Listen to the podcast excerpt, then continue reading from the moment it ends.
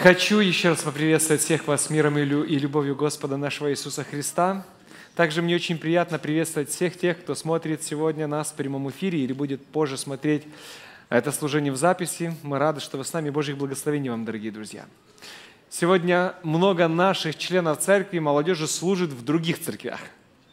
Почти сорок человек поехало в церковь Медовиста, небольшая церковь там, по соседству со мной. Я рад, что они могут послужить, прославить имя Господне. И знаю, что другая группа, коллектив музыкальный, поехали в другую общину, они там тоже совершают служение. Так что слава Богу, что те таланты, которыми Бог нас наделяет, мы можем использовать для того, чтобы проповедовать Евангелие и поддерживать детей Божьих вот здесь, в нашей местности. Тема сегодняшней проповеди называется «Условия победы в каждой войне». Как-то тема войны, она никак не уходит из наших разговоров, из наших новостей. И, конечно, хотелось бы, чтобы, знаете, как говорят, переключить уже эту пластинку. Но, наверное, пока это касается очень близко каждого из нас, мы все же будем об этом говорить, мы будем об этом думать. И вы знаете, что будем об этом молиться, чтобы Бог помог остановить это кровопролитие. Хотя, знаете, на прошлой неделе мне выслали ссылочку, сказали: брат, посмотри, интересная проповедь. И я посмотрел эту проповедь, честно, иногда не понимаю людей, служителей, извините за такое высказывание. Знаете, просто два слова. Я так думаю, что кто-то увидит, наверное, наше служение из той общины, или им перекажут, что вот кто-то вспоминал э, это, это событие. Если в Библии написано, что в последнее время будут глады, моры и землетрясения, означает ли это о том, что мы не должны молиться, чтобы не было войны? Как вы думаете? Надо молиться.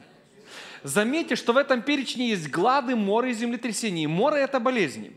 Если мы не должны молиться, чтобы был мир в этом мире, значит, не надо молиться за тех, кто болеет. Ведь написано, что в последнее время будут болезни. Понимаете, в чем дело? Дело в том, что, э, дело в том, что все эти события, это не инструмент, который использует Бог, чтобы вот показать, что это последнее время, или чтобы приблизить свой приход. Это инструмент, который использует дьявол, чтобы угнетать, уничтожать людей на этой земле. Поэтому нам нужно всегда молиться, чтобы Бог побеждал, а не дьявол побеждал. Понимаете? Мы не перестанем молиться за то, чтобы прекращались войны, чтобы люди исцелялись, чтобы в катаклизмах природных, которые иногда бывают на этой земле, было как можно больше выживших. Да, мы понимаем, что эти обстоятельства, они порою, Бог использует их для того, чтобы остановить человека в каких-то его направлениях. И это касается каждого человека, как того, кто страдает, так и того, кто приносит страдания. Бог это как-то использует для того, чтобы нас преобразовывать, чтобы каким-то образом шлифовать наши характеры, формировать наши характеры. Но мы не можем говорить, что это должно быть, значит, давайте с этим просто согласимся и будем это поддерживать. Тем более, если каким-то образом твоя страна связана с тем, чтобы причинять боль, страдания и смерть другим, надо молиться как можно больше. Надо молиться как можно больше. Потому что, во-первых, там гибнут и твои дети, твои родные и близкие, и гибнут другие. Мне кажется, что при, таком, при таких обстоятельствах надо лучше, ну, просто молчать. Лучше всего просто молчать. Поэтому, братья, сестры, те, кто смотрит меня из э, одной, одной из церквей из России, не хочу называть название, поймите, мы братья, мы любим вас. Нам очень обидно и жаль, что это все происходит. Но давайте будем молиться друг за друга, молиться за всех людей, чтобы как можно меньше было кровопролития, страданий, боли и несчастья на этой земле. Поверьте, их и так будет много. Потому что грех царствует. Но надо молиться, чтобы все же Бог побеждал. И если мы что-то можем со своей стороны сделать, чтобы принести мир, нужно приносить мир, а не войну, хаос и несчастье.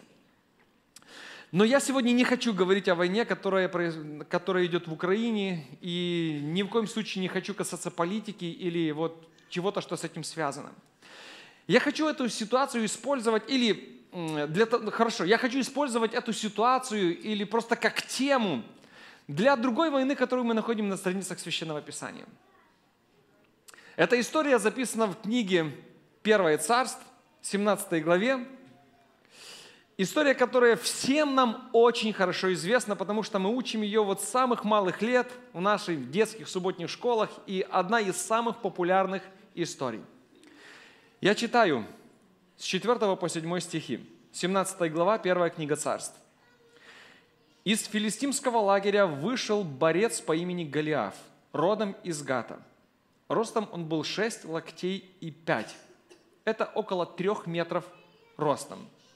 На голове у него было, был бронзовый шлем, а сам он был одет в бронзовую кольчугу весом в пять тысяч шекелей. Где-то пятьдесят три килограмма весило его обмундирование. На ногах у него были бронзовые наколенники, а за спиной висел бронзовый дротик.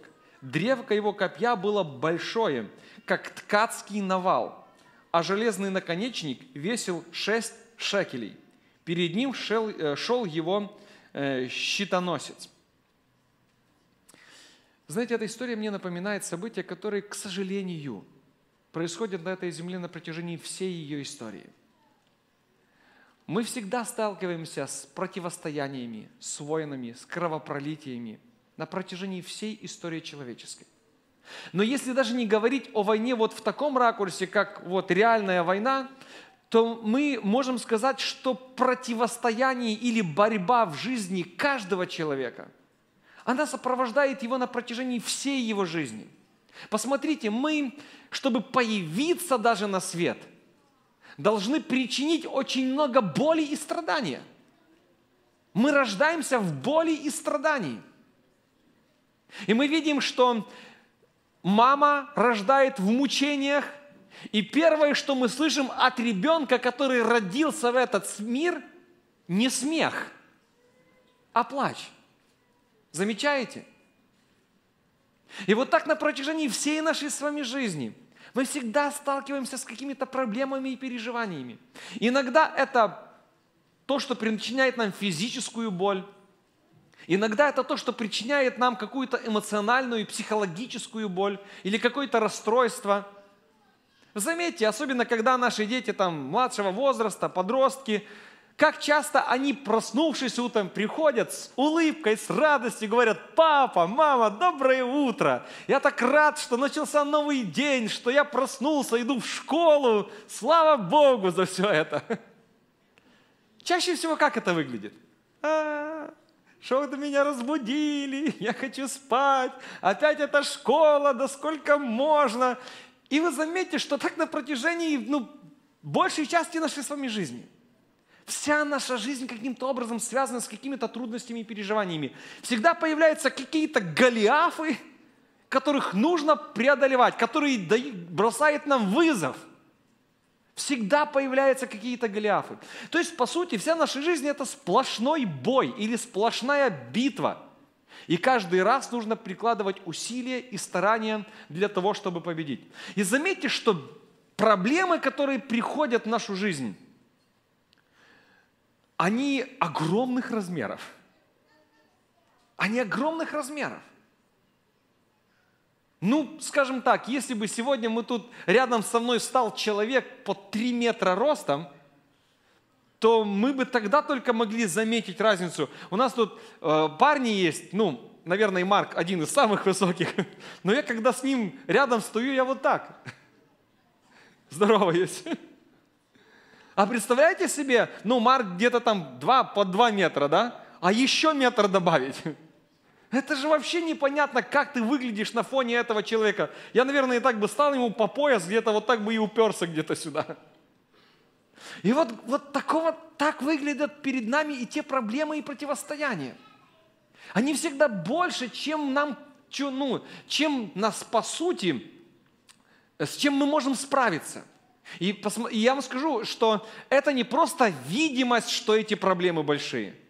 Они на самом деле большие. Они на самом деле большие. Если у нас, например, какая-то там болезнь, ну там простудился, насморок, да? Ну мы понимаем, что мы с этим можем справиться. Попить чаечек, там, по- поберечь себя в тепле, ну может какой-то там Найтвилл или Дейдвилл выпить, и оно все пройдет. Но на самом-то деле мы молимся за проблемы, которые уже для нас слишком сложные. Или лекарств нету, которые могли бы справиться с этой болезнью. Или же эти лекарства слишком дорогие, или операция слишком дорогая, что это нам не по карману. И мы понимаем, что теперь эта проблема больше, чем я могу с ней справиться. Никто из нас не начинает переживать о деньгах, когда мы можем хотя бы концы с концами свести. Да? Мы начинаем переживать тогда уже, когда денег не хватает. И чаще всего мы переживаем не тогда, когда нам денег не хватает на то, без чего мы можем обойтись. Мы переживаем, когда нам денег не хватает, там, билы заплатить, то, что повлияет на нашу жизнь таким образом, что мы завтра на улице можем оказаться. И вот тогда мы начинаем молиться. И вы знаете, эти проблемы действительно большие, потому что если бы мы могли с этим справиться, то это не был бы Голиаф в нашей с вами жизни. Мы бы с этим могли справиться. Но точно так же, как этот Голиаф был под три метра, весь в обмундировании, весь вооружен, и еще и говорит тебе, ну, давай, сразимся. Ты понимаешь, как с этим всем справиться? Как преодолеть эту проблему и выиграть, или победить в этой войне? Я уверен, что каждый из нас находит для себя какие-то решения. Мы всегда находим какие-то пути для того, чтобы наладить взаимоотношения, чтобы решить вопросы со здоровьем, чтобы решить вопросы там, с финансами или еще что-то. Мы всегда ищем какие-то пути. Иногда эти пути действительно решают проблему, а иногда они только оттягивают решение проблемы. Ну, не хватает денег, одолжил. Вроде решил, но ты все равно должен. Ты решил ее на данный момент, но не решил ее окончательно. И так можно говорить о всех сферах нашей с вами жизни. Нам, нам бы хотелось, чтобы победа была окончательной. Раз и навсегда. Раз и навсегда. Поэтому мы ищем средства. Люди ищут зелье долголетия. Раз выпил и живешь еще сто лет. И ничего тебя не беспокоит. Но, к сожалению, мы замечаем, что это очень сложно. И вот зелье такое мы никак найти не можем. И нет универсального правила, которое бы помогало решать все семейные проблемы. Нет универсального правила или вот такого капитала вложения, куда ты вложил, и точно будет прибыль, и все твои финансовые проблемы решатся. Нету такого вот чего-то одного, чтобы помогало нам справиться с этими проблемами. И вы знаете что? Тогда очень часто человек приходит в разочарование. У нас вчера была интересная беседа с одним молодым человеком. Едем мы в машине, он мне начинает рассказывать. Все, хорошо, что его сегодня нет, я могу спокойно рассказать эту историю. Он говорит, все, моя учительница меня не любит. Я говорю, а почему ты сделал такой вывод?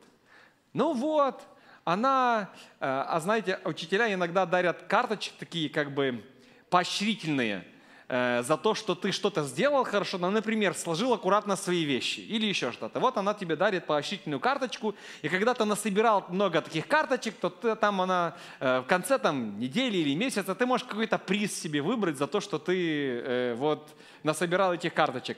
И чем больше у тебя карточек, тем лучше может быть приз, который ты выиграл, который ты можешь выбрать. И он говорит, вот она мне целую неделю не дарит карточку. Я вот все вещи складываю, порядок у меня везде, домашние задания делаю, а карточку она мне не дарит. Значит, она меня не любит. И вот у нас такая дискуссия началась, а что это? Может, она, ну то есть все, он прям уже до слез. Я говорю, ну, может, эта история чего-то должна тебя научить, может, надо подумать о себе. Он говорит, а чего она меня научит? Что не надо стараться, потому что все равно нет никакого поощрения. Трагедия. Целая трагедия. Так бывает в нашей с вами жизни. Мы хотим везде побеждать. Мы хотим, чтобы во всем был успех, чтобы все получалось, чтобы все вопросы решались. И мы вроде делаем все со своей стороны, что надо. А в жизни бывает по-другому.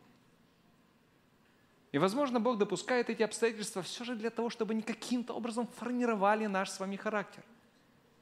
И вы знаете, я, мне пришла на мысль сказать ему, я говорю, слушай, ну вот я вожу тебя в школу. Я там, супруга моя возит тебя в школу. А ну вспомни, сколько раз ты мне сказал спасибо за то, что я тебя привез в школу. А он так говорит, а не, не мучайся. Ни разу. Должен ли я считать, что ты меня не любишь?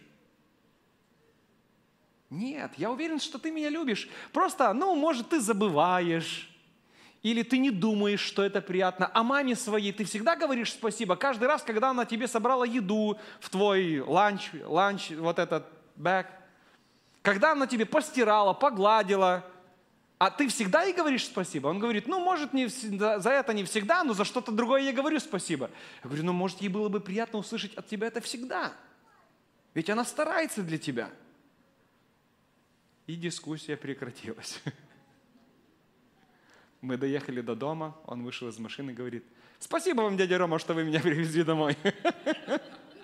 Я говорю, ты знаешь, очень приятно слышать спасибо, пожалуйста, ну вот такие слова. Это очень приятно. И я уверен, что учительница обязательно тебе подарит карточку в свое время. Каждая ситуация чего-то нас учит, каким-то образом формирует наш характер. Поэтому Бог допускает другой раз вот этих Голиафов, как, нам, как мы это видим. Бог допускает этих Голиафов, чтобы, ну, может, мы остановились, образумились, что-то подумали, взвесили, проанализировали. Почему вот, или даже не почему, даже не за что, а для чего? Что я могу взять для себя из, из тех обстоятельств, которые сложились? Но есть в этой истории еще одна интересная деталь. Я хочу прочитать первую книгу Царств. Читаю дальше, семнадцатая та же глава, с восьмого по девятый стихи. И тут сказано. Голиаф остановился и закричал выстроившимся израильтянам. «Зачем вы вышли и построились на битву? Разве я не филистимлянин? А вы не рабы Саула? Выберите человека, пусть он спустится ко мне. Если он сможет сразиться со мной и убить меня, мы станем вашими рабами. Но если я одержу победу и убью его, вы станете нашими рабами и будете нам служить». Интересно то, что в Библии сказано, Бог не посылает большего испытания, чем человек может вынести. А если в этом есть нужда, то Он дает и облегчение. Но заметьте, Голиаф, повторюсь, под три метра ростом, его копье, как вот этот вал от ткацкого станка. Он весь в оружии, меч у него, еще дротик какой-то, не уточнял, что это за вид оружия. Вот кто может сказать, ну это как раз то испытание, которое мне под силу. Бог ведь не посылает большего, чем я могу выдержать. Написано, что все войско израильское разбегалось, когда он уходил. Все убегали. Хочу вас спросить, как вы думаете, а кого этот вызов касался в первую очередь? Ну, я о той истории. Кого этот вызов касался в первую очередь, когда выходил Голиаф и вот в эту долину и обращался к народу израильскому? Бога? Царя, друзья. В первую очередь этот вызов касался царя. Потому что царь был представителем всего народа. Больше того, я хочу вам сказать, что есть и другие причины, почему этот вызов напрямую касался не просто царя, а именно Саула. Смотрите, что мы находим с вами в книге, ну, на страницах Священного Писания. Я хочу открыть первую книгу Царств, десятая глава, двадцать третий и двадцать четвёртый стихи. Тут сказано так. Ну, это история, когда выбирали первого царя в Израиле, когда Бог уже указал, какой будет род, какой будет колено, и указали на Саула, а Саула нет. И Бог там открыл, что вот Саул там в обозе спрятался, идите, найдите его. И там сказано, они побежали туда и привели его, и когда он встал среди народа, то оказался на голову выше всех остальных. Он был самым большим человеком среди народа израильского. Самым большим человеком среди народа израильского. Так кто должен был выйти напротив Давида, напротив Голиафа? Саул, конечно, должен был выйти. Еще одна интересная деталь. Мы читали, что Голиаф был вот в сбруе, как это называется, да? Кольчуга, наколенники, шлем, меч, вот все у него было. Я вам хочу сказать, что такое обмундирование было далеко не у каждого воина, потому что металл вообще был очень дорогим. И медь, ну, эта медная кольчуга, это было очень дорогое удовольствие, и не каждый мог себе это позволить. Но вот мы читаем с вами дальше э, Священное Писание, я возвращаюсь к семнадцатой главе, э, и вот читаю с тридцать восьмого стиха по сороковой. «Саул одел Давида в свои собственные доспехи, он надел на него кольчугу и возложил ему на голову бронзовый шлем». Давид опоясался мечом поверх доспехов и попробовал ходить в них, так как не привык к этому. Что у царя Саула было? Был шлем, была кольчуга, был меч, но это оказалось слишком велико для Давида, потому что Давид был небольшого роста, а Саул был на голову выше всех. Но почему ему не сказали, слушай, Давид, ну тут нашли размер, подходящий для тебя? Потому что ни у кого, кроме Саула, этого обмундирования не было. Понимаете, почему Саул должен был выйти сюда, напротив Голиафа? Бог не посылает большего испытания, чем человек может вынести. Бог даже поставил их каким-то образом в равные обстоятельства, в равные условия.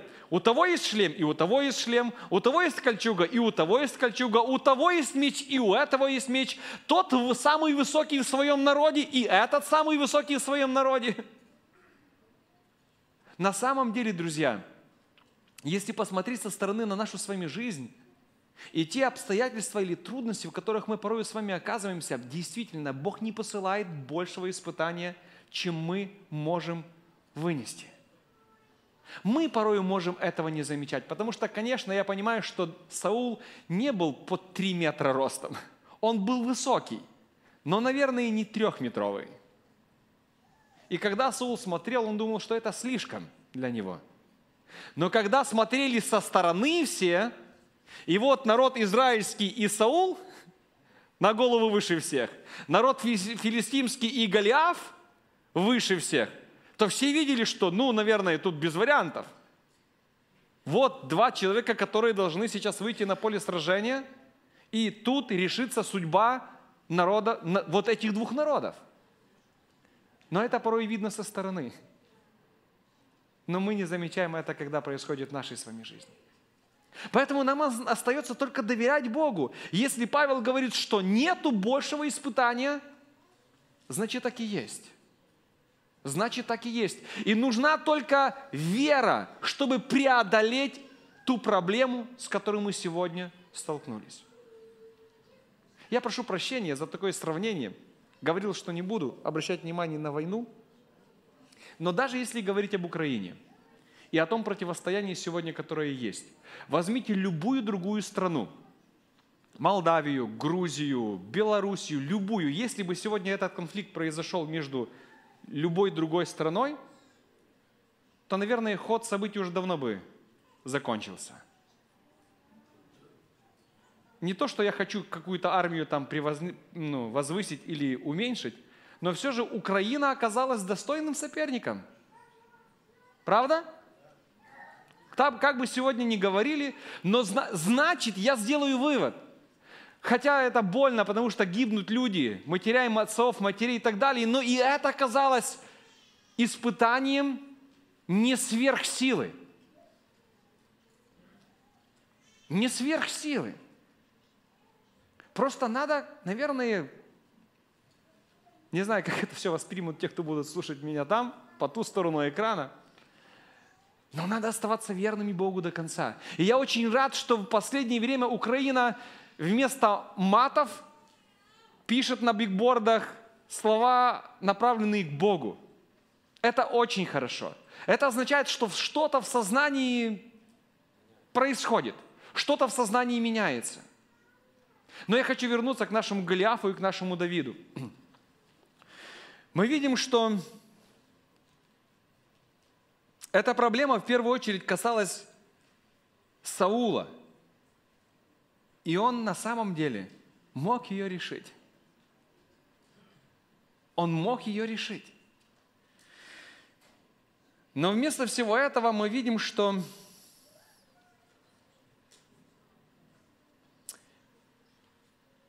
порою соответствие возможностей и силы, оно не всегда приносит результат желанный. Вот у Саула было все. Повторюсь еще раз. Обмундирование, оружие, рост, сила. Но это не принесло результата. Это не принесло, не принесло никакого результата. Тем более, знаете, что в те времена войны велись не таким образом, как у нас сегодня. У нас сегодня все генералы, президенты, они находятся в тылу, а не на передовой. Правда? В то время все цари были на передовой. Он потому и стал царем, что он самый сильный среди своего войска. Он должен был вдохновлять, он должен был показывать пример. Поэтому Саул был не такой худой и высокий. Он был крепкий мужчина. Он был сильный воин. Но, повторюсь, оказывается, что не всегда соотношение силы и возможности, даже если они приблизительно равные, это приносит успех. Это приносит успех. Мы порой думаем, если бы у меня были деньги на лечение, то я бы точно решил эту проблему, которая возникла. Но мы забываем, что иногда не деньги решают вопрос здоровья. И очень часто их наличие не может решить проблему со здоровьем. Пример этому есть огромное количество богатых людей, которые не справились с раком или еще с чем-то, и их сегодня уже нет. Мы порой думаем, что если бы мне те знания, которые сегодня есть у молодых людей, то я бы намного легче прошел свой жизненный путь, там, в семейных отношениях или, или еще где-то. Но мы порой забываем, что, что самих знаний недостаточно, потому что знать и иметь силу воплотить это в жизни – это немного разные вещи. И так мы можем коснуться любой проблемы, с которой мы сталкиваемся, любой войны, которая возникает в нашей с вами жизни. Нам кажется, что если бы нам больше возможностей, то мы бы, конечно же, решили эту проблему лучшим образом. Но еще раз повторюсь, смотрите, соотношение возможностей в ситуации между Саулом и Голиафом не решает этой проблемы. Саул с этим не справляется. И вот тут на арене появляется еще один человек – герой нашей истории, библейской, да? Зовут его Давид. Первая книга Царств, семнадцатая глава, двенадцатый стих читаю, и с четырнадцатого по пятнадцатый. Давид был сыном Ефремлянина по имени Иесей из Вифлеема, что Иудеи. У Иесея было восемь сыновей. И во времена Саула он достиг преклонных лет и был старейшим между мужчинами. Самый старый человек среди всех израильтян, старейший среди мужчин. Давид был самым младшим. Три старших сына пошли за Саулом, а Давид ходил к Саулу и возвращался в Вифлеем, чтобы пасти овец своего отца. Итак, что мы знаем о Давиде из этой истории, из этого повествования? Первое, что мы знаем, что он самый младший, и, скажет, и то, что его не взяли на войну, значит, он еще несовершеннолетний. От двадцати одного, ну, в двадцать один год брали на войну. Он был несовершеннолетний, он был самый младший, он не учился в военной академии, потому что чем занимался? Пас овец в доме своего отца. То есть мы видим человек, который ни ростом, вообще в соотношении с Голиафом, ни умениями и знаниями, ни обмундированием, оружием, ничем не подходит в соотношении с Голиафом. То есть шансов вообще никаких нет, кто-то бы сказал. Да не кто-то бы сказал, если бы мы не знали конца этой истории и оказались там на поле боя, мы бы все так сказали, что тут просто не равны шансы. Он даже попробовал одеться вот в это обмундирование Саула, и то это ему точно не поможет. Это все на нем висит, рукава длинные, на ногах там все оно вот где-то там, ниже уровня, чтобы было удобно ходить. Шлем слишком большой, он падает ему на глаза. Куда? Что это за воин? Кого вы собираетесь выпустить на поле боя? Знаете, это очень похоже на то, что иногда бывает в нашей с вами жизни. Мы сталкиваемся с какой-то проблемой, и мы готовы в ней, ну, как бы, включиться вот в это противостояние. А кто-то стоит сбоку и говорит: слушай, ну что это за затея? У тебя, у тебя ж ничего не получится. За что ты собираешься бороться? Как ты собираешься победить? Ты видишь проблему и видишь себя? Ты думаешь, у тебя есть какой-то шанс? Знаете, что самое интересное? Чуть ниже мы прочитаем одну, ну, как бы еще одну историю. А я этот отрывок не взял, я читал его, но я не, не вставил его. Тот разговор, который идет между Давидом и его братьями. Когда Давид, Давид же ходил по стану и расспрашивал, а что это такое, а что он говорит, а почему никто не станет и не скажет ну, что-то вот этому необрезанному? Почему вы все молчите? Он ходил, расспрашивал, задавал вопросы, и тут братья ему говорят. Ну, то есть видно было, что он что-то там затеял, какая-то есть у него идея, что он ходит тут, як то кажуть, баламутить народ серед, серед всех этих обставин. И братья ему говорят: слушай, ты, ты что сюда пришел? Ты помочь не можешь, потому что, ну, какой из тебя воин? А только вот тут баламутишь народ своими разговорами. Мы знаем, что это просто гордыня твоя и интерес. А как же все решится? А что же будет дальше? То есть даже родные и близкие твои, тебе друзья, твои по крови, извините, что углублюсь еще больше, братья и сестры могут сказать: ну, слушай, ну, ты извини, но у тебя шансов нет. Ты не справишься с этой проблемой. Да и вопрос. Вообще, а что ты туда лезешь? Это ж тебя не касается. Это Давида не касалось. Повторюсь, потому что он не был еще военно обязанным. Во-вторых, он, скажем так, пастух.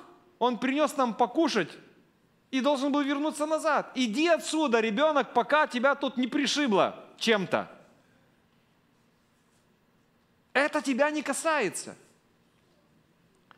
Но он все же решает не обращать на это внимания. Сказано, что он просто отвернулся от них и дальше начал расспрашивать и говорить то же самое со, ну, с другими людьми.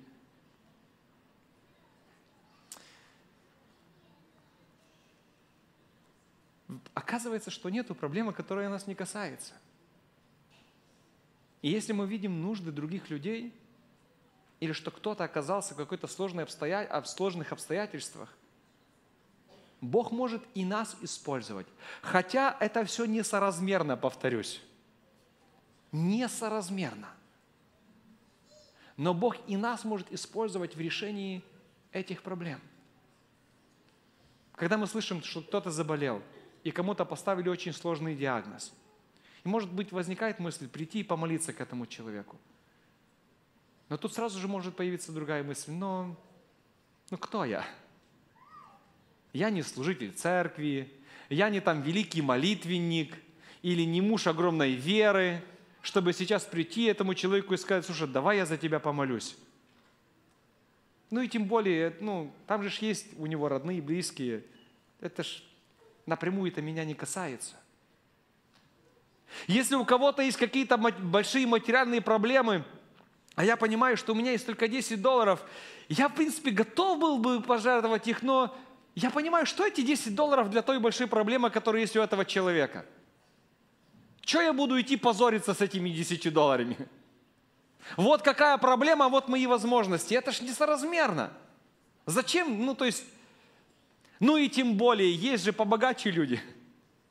Они там могут больше помочь. И вот так в любой ситуации очень часто бывает так, что мы просто, вроде бы мы и не против, но мы понимаем, что это несоразмерно. Нужда и мои возможности, они несоразмерны. Поэтому даже делать какой-то шаг в эту сторону смысла большого нет. Но смотрите, что делает Давид. Несмотря на, на разницу в росте, несмотря на разницу в вооружении, несмотря на разницу в возможностях, в умениях, навыках, он говорит царю, я хочу прочитать этот отрывок: «Не падайте духом из-за этого филистимлянина. Твой слуга пойдет и сразится с ним». Саул ответил ему, даже Саул не, ну, то есть не видит этих возможностей. Ты не можешь выйти против этого филистимлянина и сразиться с ним. Ты всего лишь мальчик, а он воин с юных лет. Даже Саул не видит решения проблемы. Но Давид сказал Саулу: «Твой слуга пас отцовских овец, и когда бывало лев или медведь приходил и уносил из отары овцу, я гнался за ним, разил его и спасал овцу из его пасти. Когда же он бросался на меня, я хватал его за шерсть, разил и убивал. Твой слуга убивал льва и медведя. Этот необрезанный филистимлянин уподобится им, потому что он, бросив, бросил вызов войскам живого Бога». А, Давид, оказывается, не такой уж мальчик. Он мог льва остановить и медведя остановить. Я не думаю, что первый зверь в его жизни, с которым ему пришлось столкнуться, был сразу лев или медведь. Сначала, наверное, был какой-то гусь. Знаете, никто гусей не пас в детстве. Когда этот гусь начинает бежать за тобой, и тебе надо с этим страхом справиться и как-то его отогнать. Вот это первое испытание твоего мужества, храбрости твоей. И вот, наверное, первый, кого отгонял Давид, это был, наверное, какой-то гусь. Потом это, наверное, была какая-то собака, которая по соседству всегда лаяла. И вот, наконец, она как-то сорвалась с цепи, и ты, опа, оказался в таких обстоятельствах, что некуда бежать, ты не убежишь. Надо повернуться к этой проблеме лицом и попробовать ее преодолеть. И уже потом, намного позже, появился лев, медведь. Интересно то, что эта история показывает нам Давида как того, кто переживает за жизнь другого. Да? Будь то животное, овечка или еще кто-то. Он переживает за жизнь другого. Если бы, я вам скажу так, если бы вы увидели, что лев уже схватил овцу и несет ее, кто бы из вас сказал своему сыну: бегом догоняй и вырви его, ее из пасти у него? Нам что, овца дороже сына? Это никто бы не предложил. Наоборот бы сказали: беги оттуда. То есть, скорее всего, это была инициатива самого Давида. Потому что точно отец бы его не отправил на верную смерть. Это была инициатива Давида, и это было предиктовано только лишь одним. Он говорит: я вырывал ее из пасти и льва, и медведя. Он заботился о жизни. Он переживал за жизнь. И вы знаете, есть еще одна деталь в этом тексте. Он говорит: потому что он бросив, бросил вызов войскам Бога Небесного.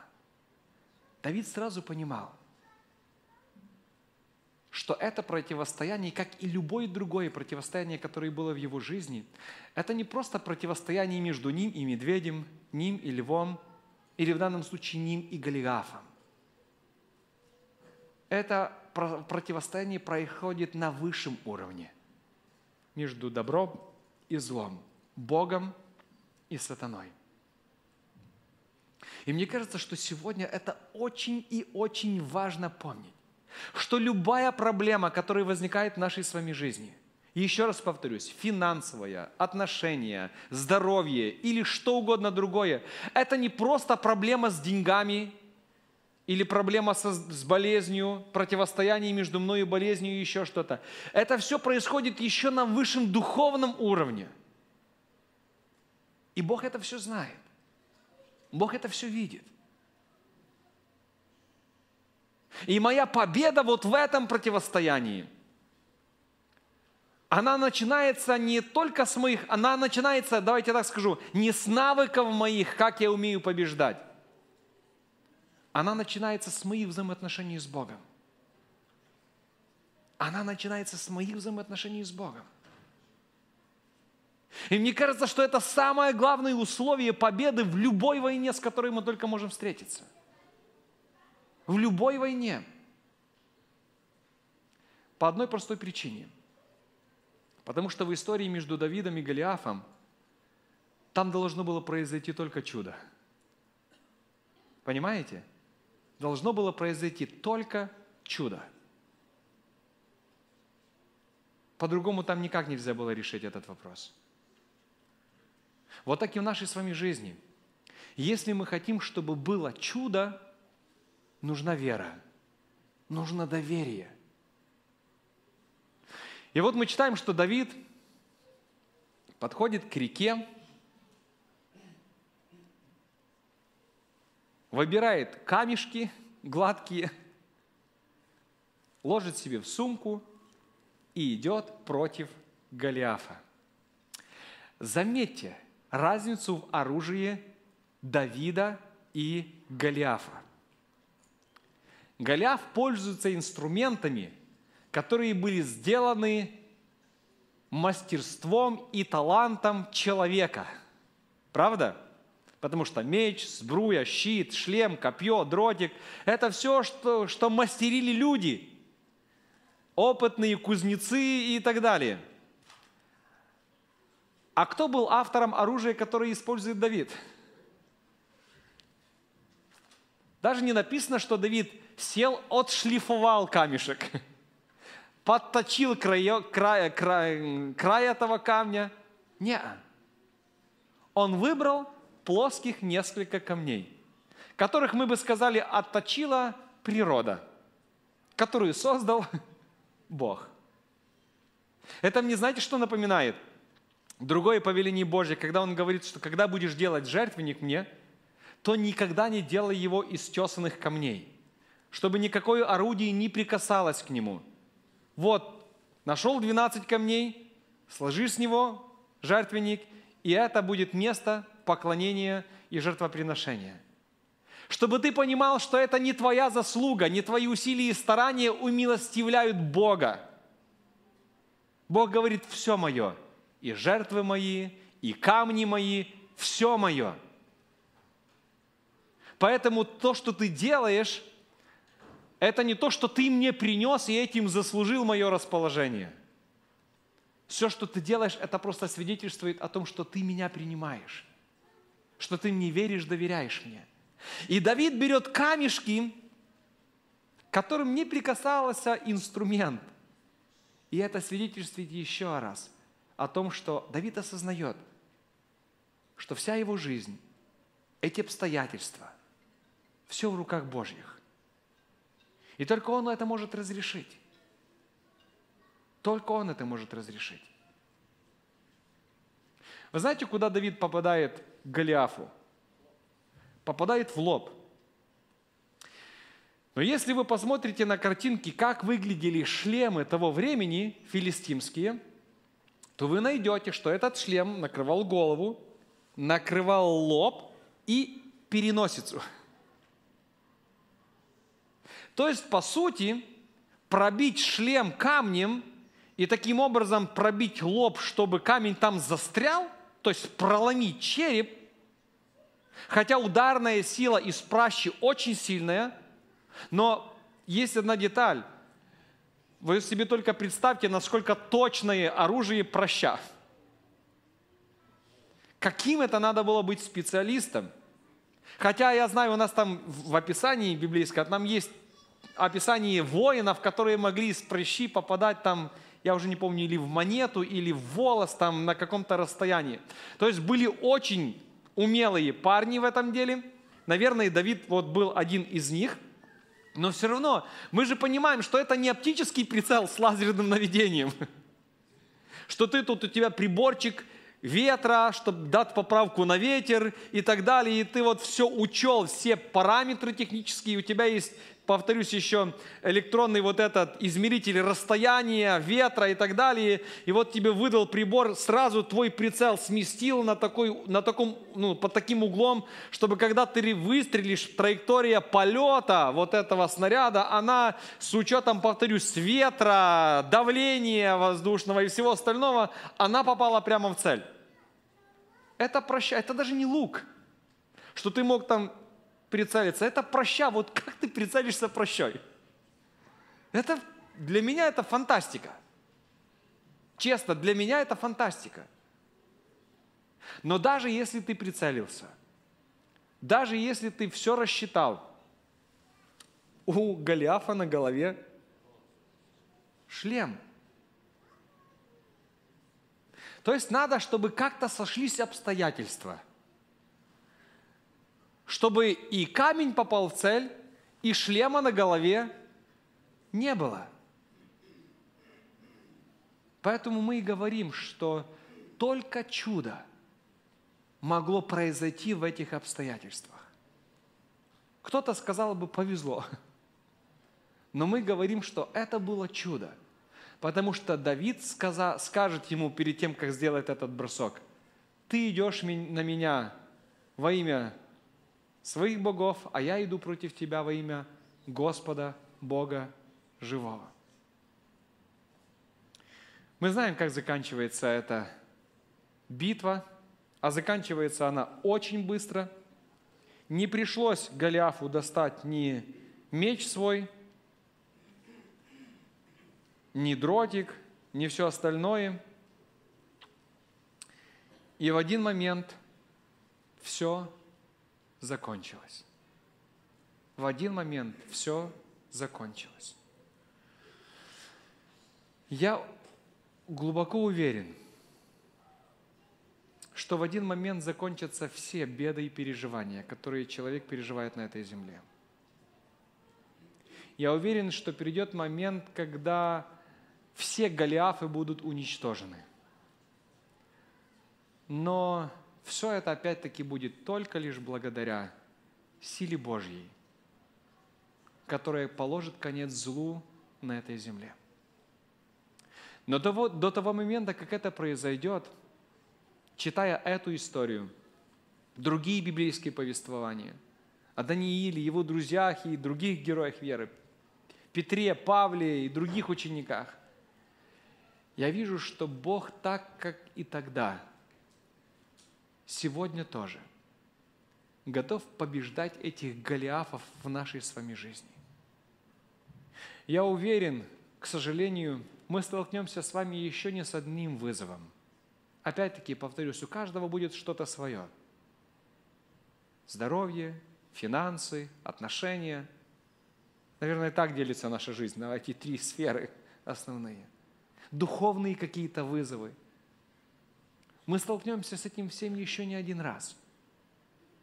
И нам так же, как и тогда, будут казаться эти обстоятельства непреодолимыми, сверх наших сил. Но помните, Бог никогда не посылает испытаний больше, чем человек может вынести. А второе, не бойтесь вступаться за других людей, даже если это вас не касается. Не считайте, что чья-то боль или проблема – это не ваша проблема. Шаг веры дает возможность Богу сделать чудо в нашей с вами жизни. Поэтому верьте, когда надо решить ваши проблемы.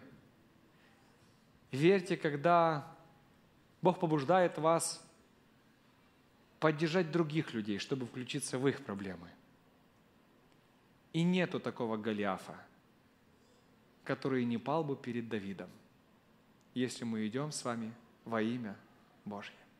Давайте мы помолимся.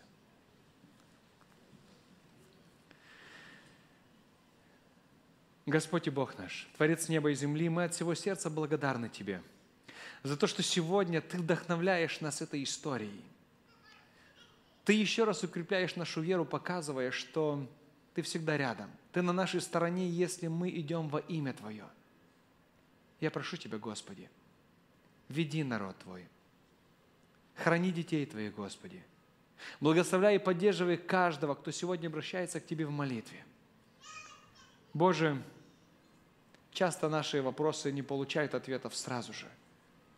Но помоги, чтобы это не ослабевало нашу веру. Дай нам силы идти вперед, заботясь не только о себе, но и о тех, кто рядом с нами. Да будет во всем прославлено и возвеличено имя Твое святое, Бога нашего Отца, Сына и Святого Духа. Аминь.